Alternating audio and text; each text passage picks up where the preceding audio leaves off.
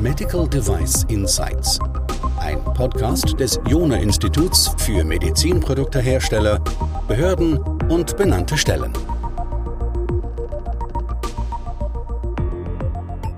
Eins der wichtigsten Ziele all unserer Medizinprodukte Regularien betrifft die Sicherheit der Patienten.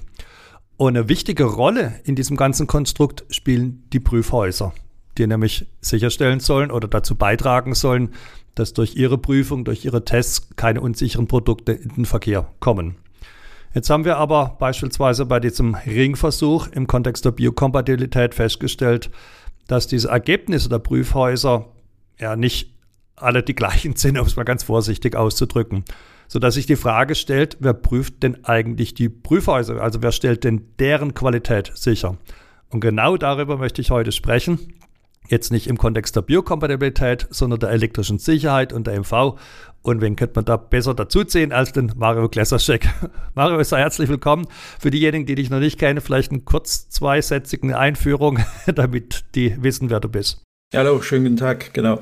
Mein Name ist Mario Klasaschek. Ich bin am Jona-Institut verantwortlich für das ganze Thema Sicherheit von aktiven Medizinprodukten, speziell medizinisch-elektrischen Geräten, aber auch IVD-Geräten und unterstütze in dem Zusammenhang Hersteller bei diesen ganzen Fragen äh, zur Entwicklung von sicheren Medizinprodukten und wir begleiten sie dann eben auch bei der Prüfung. Ja, das heißt, du bist jemand, der auch viel dann mit den Prüflaboren zusammenarbeitet. Und ja, steigen wir direkt in die spannende Frage ein. Wer prüft denn eigentlich die Prüfhäuser? Wer stellt deren Qualität sicher? Ja, genau. Im Prinzip müssen Prüfhäuser auch ein Qualitätsmanagementsystem unterhalten, genau wie Hersteller. Das ist in dem Fall aber dann diese ISO 17025, das Pendant, was Medizinproduktehersteller unter der ISO 13485 kennen. Und ein Prüfhaus muss also im Prinzip hier erstmal dieses Qualitätsmanagementsystem erfüllen. Und es gibt nationale Behörden, die diese Prüfhäuser dann überwachen. Das wäre dann zum Beispiel in Deutschland die DAKKS oder ähm, in den USA sind das eben sogenannte Accreditation Bodies, die dann die Prüfer eben zertifizieren und ähm, auch akkreditieren. Ein Prüfhaus muss sich dann für bestimmte Normen akkreditieren, also es ist keine Pauschalakkreditierung, sondern eben genau für diese Testnormen, äh, wo sie dann die Tests auch für die Hersteller anbieten, müssen den Nachweis schaffen, dass sie das in geeigneter Weise können. Und in diesem Kontext, hast du mir erzählt, gibt es jetzt sowas wie ASCA. Erzähl ganz kurz, was dieses ASCA ist und wen das betrifft. Also ASCA betrifft auf jeden Fall erstmal die Prüfhäuser, ähm, die Hersteller und auch die Prüfstellen. ASCA wurde mit dem Hintergrund von der FDE aufgebaut, dass Prüfhäuser, ähm, die Prüfberichte von Prüfhäusern nicht die Qualität haben oder auch, das betrifft auch die Unterlagen von Herstellern, so dass ein Reviewer bei der FDA ähm, die Dokumente ohne Rückfrage prüfen kann. Das heißt, diese diese Fehler führen zu langen Prüfzeiten, ähm, zu langen Prüfdurchläufen, was wiederum auch sehr viel Ressourcen bei der FDA bindet. Und das möchte man vermeiden. Und das eigentliche Ziel von ASCA ist, dass sichere, wirksame und qualitativ hochwertige Medizinprodukte äh, ohne unnötige Verzögerung äh, dem Patienten zur Verfügung stehen. Also die zwei Punkte, die das Programm betrifft, ist eigentlich Verbesserung der Sicherheit und auch Verbesserung der Effizienz bei der Prüfung. Okay, was du nicht ge gesagt hast, ist, was ASCA eigentlich heißt. ah, genau. Äh, der Begriff ASCA ist eine Abkürzung und bedeutet äh, Accreditation Scheme for Confirmity Assessment und diese Akkreditierung, die können eben Prüflabore bei der FDA beantragen und das würde bedeuten, dass ähm, die FDA die Dokumente oder die Akten, die der Hersteller einreicht, auf eine andere Art und Weise prüft, als sie das im Standardverfahren machen würde. Okay, also jetzt müssen wir uns das mal so stückweise anschauen. Also vielleicht einmal aus Sicht der Prüfhäuser, also was müssen die tun, um dann diese ASCA-Akkreditierung überhaupt zu bekommen? Und dann die Anschlussfrage wird sein, wie sieht es dann aus Herstellersicht auch aus, wenn die mit einem ASCA-akkreditierten Prüfhaus zusammenarbeiten. Aber vielleicht erstmal der Prozess aus Sicht des Prüfhauses. Genau. Also das Prüfhaus, das diese Prüfung, also dieses Verfahren anbieten möchte, muss sich sozusagen bei der FDA akkreditieren lassen. Dazu hat die FDA ein Akkreditierungsprogramm aufgelegt, das im Prinzip die ISO 17025 nimmt, die ja eher allgemein geschrieben ist für die Prüfhäuser und dort ganz speziell in diese Anforderungen für dieses QM-System, also weitere Aktivitäten definiert, die durchzuführen sind. Also Beispiele sind zum Beispiel in der Ausbildung. Also, dass das Prüfhaus sich verpflichtet, eben Personal zu unterhalten, dass die Anforderungen der Norm oder auch eben die grundzuliegende Konzepte bei der 60601 im Bereich Basissicherheit und wesentliche Leistungsmerkmale wirklich versteht. Ähm, es ist auch sehr wichtig in dem Zusammenhang, dass es eine kontinuierliche Ausbildung gibt, nicht nur eine einmalige Ausbildung. Das muss alles nachgewiesen werden. Das geht weiterhin über die Ausstattung, über die Kenntnisse von Verifizierung, Validierungsmethoden, auch über die Lenkung der Dokumentation von Testplänen. Dort schreibt die FDA sehr detaillierte Anforderungen und Aktivitäten an die Prüfhäuser, die dann eben von diesen Akkreditierungsstellen geprüft werden. Das heißt, diese Prüfhäuser werden zusätzlich dann überwacht. Wer macht dann das? Also ich vermute, dass es nicht die FDA macht. Nein, das macht sie über diese Accreditation Bodies, ähm, die selbst sich bei der FDA erstmal dafür, wir würden in Deutschland sagen, notifizieren müssen. Und die bekommen dann sozusagen die Anerkennung, dass die diese Prüfhäuser prüfen können. Okay, jetzt hast du also beschrieben, was aus Sicht des Prüfhauses gemacht wird. Also letztlich ist es eine weitere Akkreditierung zusätzlich zur 17025. Du hast beschrieben, dass hier vor allem ja die spezifischen Anforderungen jetzt im Kontext elektrische Sicherheit und EMV da noch mit dazukommen und hast da als Beispiel erwähnt gehabt, Ausbildung, aber auch Testequipment und Prüfberichte, die da diesen speziellen Anforderungen genügen müssen. Und wenn man das alles macht und sich dann eben akkreditiert hat, dann hat man es als Prüfhaus geschafft. Wenn wir uns jetzt die Sache aus Sicht des Herstellers anschauen, also unter der Annahme, dass der sich ein ASCA-akkreditiertes Prüfhaus ausgesucht hat? Genau, da müssen wir erstmal unterscheiden, welche Verfahren sind denn überhaupt zugelassen für dieses ASCA-Programm bei der FDA. Das sind im Moment also alle Hersteller, die eine 510K oder den De Novo-Prozess oder das bekannte Pre-Market Approval äh, oder eben auch das Investigational Device Exemption Verfahren anstreben.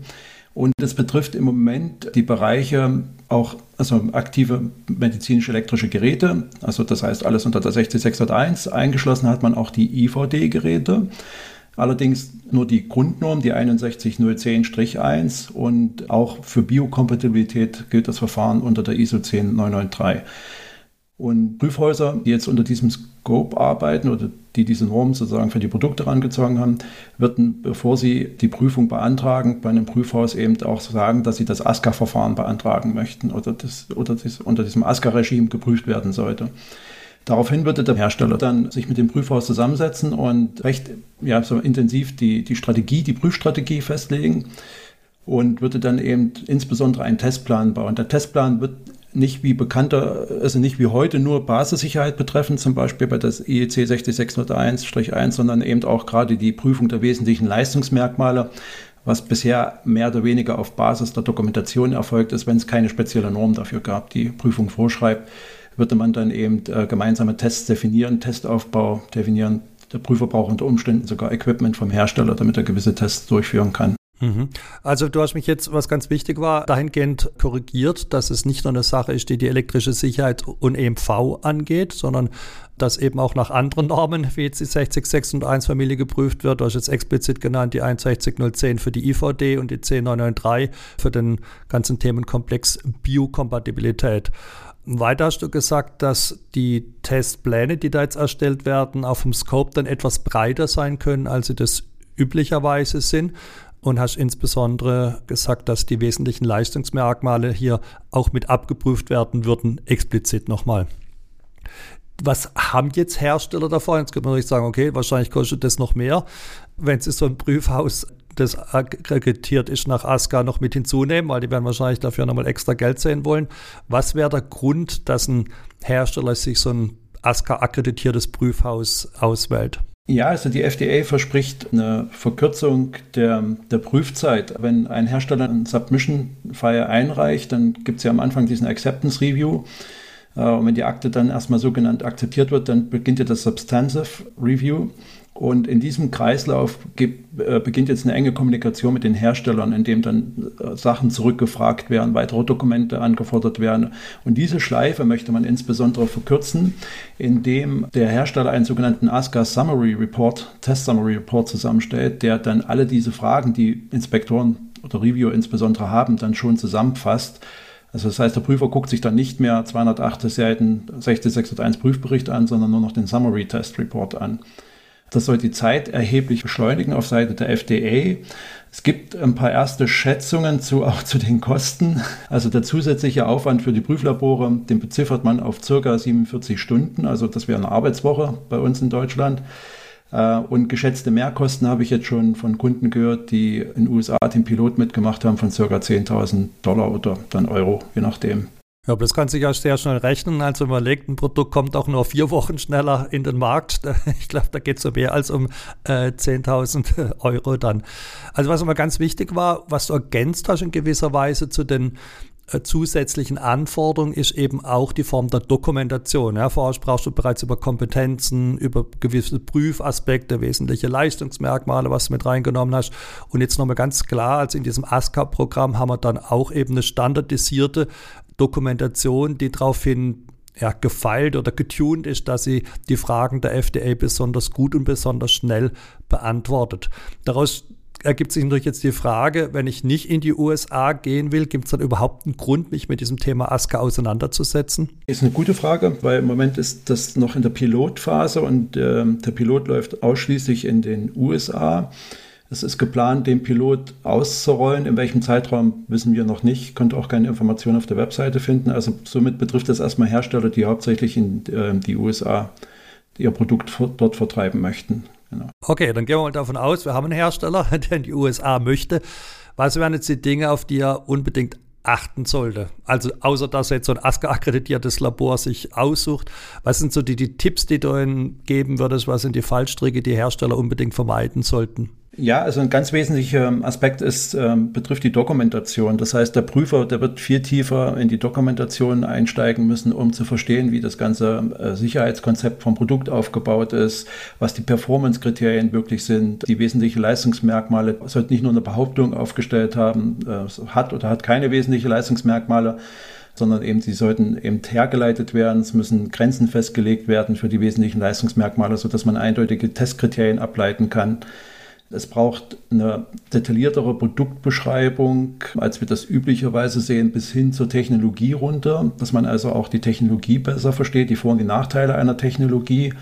Es soll sogar so sein, dass die Prüflabore in dem Bericht auch schreiben, ob vielleicht eine Prüfung wiederholt werden musste an dem Produkt. Also das heißt, wenn man ständig dann nachbessern muss, würde das in dem Prüfbericht erscheinen. Also ähm, insofern sollte man eben also auch wirklich erst ins Prüflabor gehen, wenn man sicher ist, dass das Produkt äh, ohne weiteren Anpassung die Prüfung besteht. Das sind solche Sachen, äh, wo mehr Informationen verlangt werden, dass jemand schneller das Produkt und umfassender versteht. Hm. Also das heißt, auf was Sie achten sollten, ist, bitte habt euer Produkt sauber dokumentiert. Und das betrifft jetzt nicht nur, vermute ich mal, die Systemarchitektur, sondern auch das ganze Thema Risikomanagement, weil ohne das könnten wir diese Grenzwerte, diese Akzeptanzkriterien ja gar nicht ähm, jeweils mit ableiten.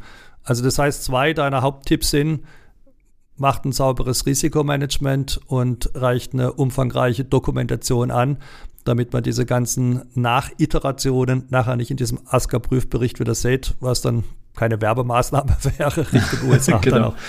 Äh, ja. Noch weitere Tipps? Ja, also ich habe das natürlich dann schon für unsere Dokumente geprüft, wie wir das erstellen. Also insbesondere die Zweckbestimmung, die also auch die Umgebungsbedingungen mit spezifiziert. Da sind wir ja sehr genau. Also wir betrachten ja nicht nur das das Intended Use Statement, sondern eben auch die ganzen äh, Personen und Rollen und Umgebungsbedingungen. Das ist eine wichtige Sache. Und äh, auch unsere Risikoanalyse deckt diese Punkte eigentlich schon ab. Und ähm, im Bereich der Systemarchitektur haben wir eigentlich auch diese Punkte, die dort gesehen werden wollen, schon, schon enthalten. Zusätzlich stellt die ASCA, also die FDA in dem Fall, drei weitere Guidance-Dokumente zur Verfügung, ähm, die einmal A für die Prüfhäuser sind, aber auch B für die Hersteller, die dann auch Vorschläge für die Templates enthalten, wie dann zum Beispiel dieser ASCA Test Summary Report, der mit eingereicht werden muss, dann auszusehen hat. Ja, du hast schon die Brücke zur letzten Frage geschlagen, nämlich die Frage, wie wir helfen können. Also was machst du, was macht dein Team, damit dieser ganze Prozess, also wirklich von Beantragung beim Prüfhaus nachher bis zur Freigabe von der FDA, dass das ähm, ja, smoothless, reibungsfrei durchläuft? Ja, wir würden den Herstellern äh, dabei helfen, diesen, äh, diesen ASCA, das ASCA-Verfahren mit zu beantragen und äh, würden aber natürlich ähm, im Bereich der Dokumentation sehr stark helfen, die Dokumentation so zu erstellen, dass sie beim Prüfer dann ohne weitere Rückfragen dann gelesen werden kann. Falls natürlich Rückfragen auftauchen, das passiert immer, unterstützen wir natürlich dann da auch bei der Beantwortung der Fragen. Also insbesondere legen wir den Fokus hm, stark auf, was du schon erwähnt hast, das Risikomanagement. Äh, wirklich zu gucken, ob alle Aspekte der Norm auch abgedeckt sind. Äh, vor allen Dingen, dass solche Pauschalaussagen dann nicht enthalten sind, wie muss die 60601 erfüllen als, als Risikomitigierung. Das wird nicht mehr ausreichen. Der Prüfer möchte jetzt verstehen, was genau passiert und würden das dann entsprechend auch in dem Architektur- oder Sicherheitskonzept dann dokumentieren und auch in Richtung funktionaler Sicherheit prüfen, ob die Dokumentation vollständig und korrekt ist. Ja, und vor allem hilft er ja dabei, wenn du feststellst und dein Team, dass da noch Lücken mit drin sind, dass irgendwelche Risiken nicht erkannt und ausreichend mitigiert sind, hilft er ja dann auch die Systemarchitektur so zu ändern, die funktionale Sicherheit zu gewährleisten, damit es nachher kein Problem ist, weil letztlich ist es ja nicht nur eine Frage der Dokumentation, sondern es ist eine Frage des Produkts, die in der Dokumentation dann wiederzufinden ist. Ja, großartig, Mario. Hab vielen herzlichen Dank. Ähm, also alle Hersteller von Medizinprodukten, die Richtung USA sich entwickeln wollen und ein Prüfhaus mit einbinden wollen oder müssen, äh, den legen wir nah, mal einen Blick in dieses ASCA-Verfahren zu werfen. Insbesondere dann, wenn Sie sich wünschen, dass diese Zulassungsverfahren ein bisschen schneller funktionieren. Und falls Sie dabei Unterstützung brauchen, Mario Gläserschek und sein Team sind für Sie da. Mario, hab vielen herzlichen Dank. Gerne, Christian. Besten Dank.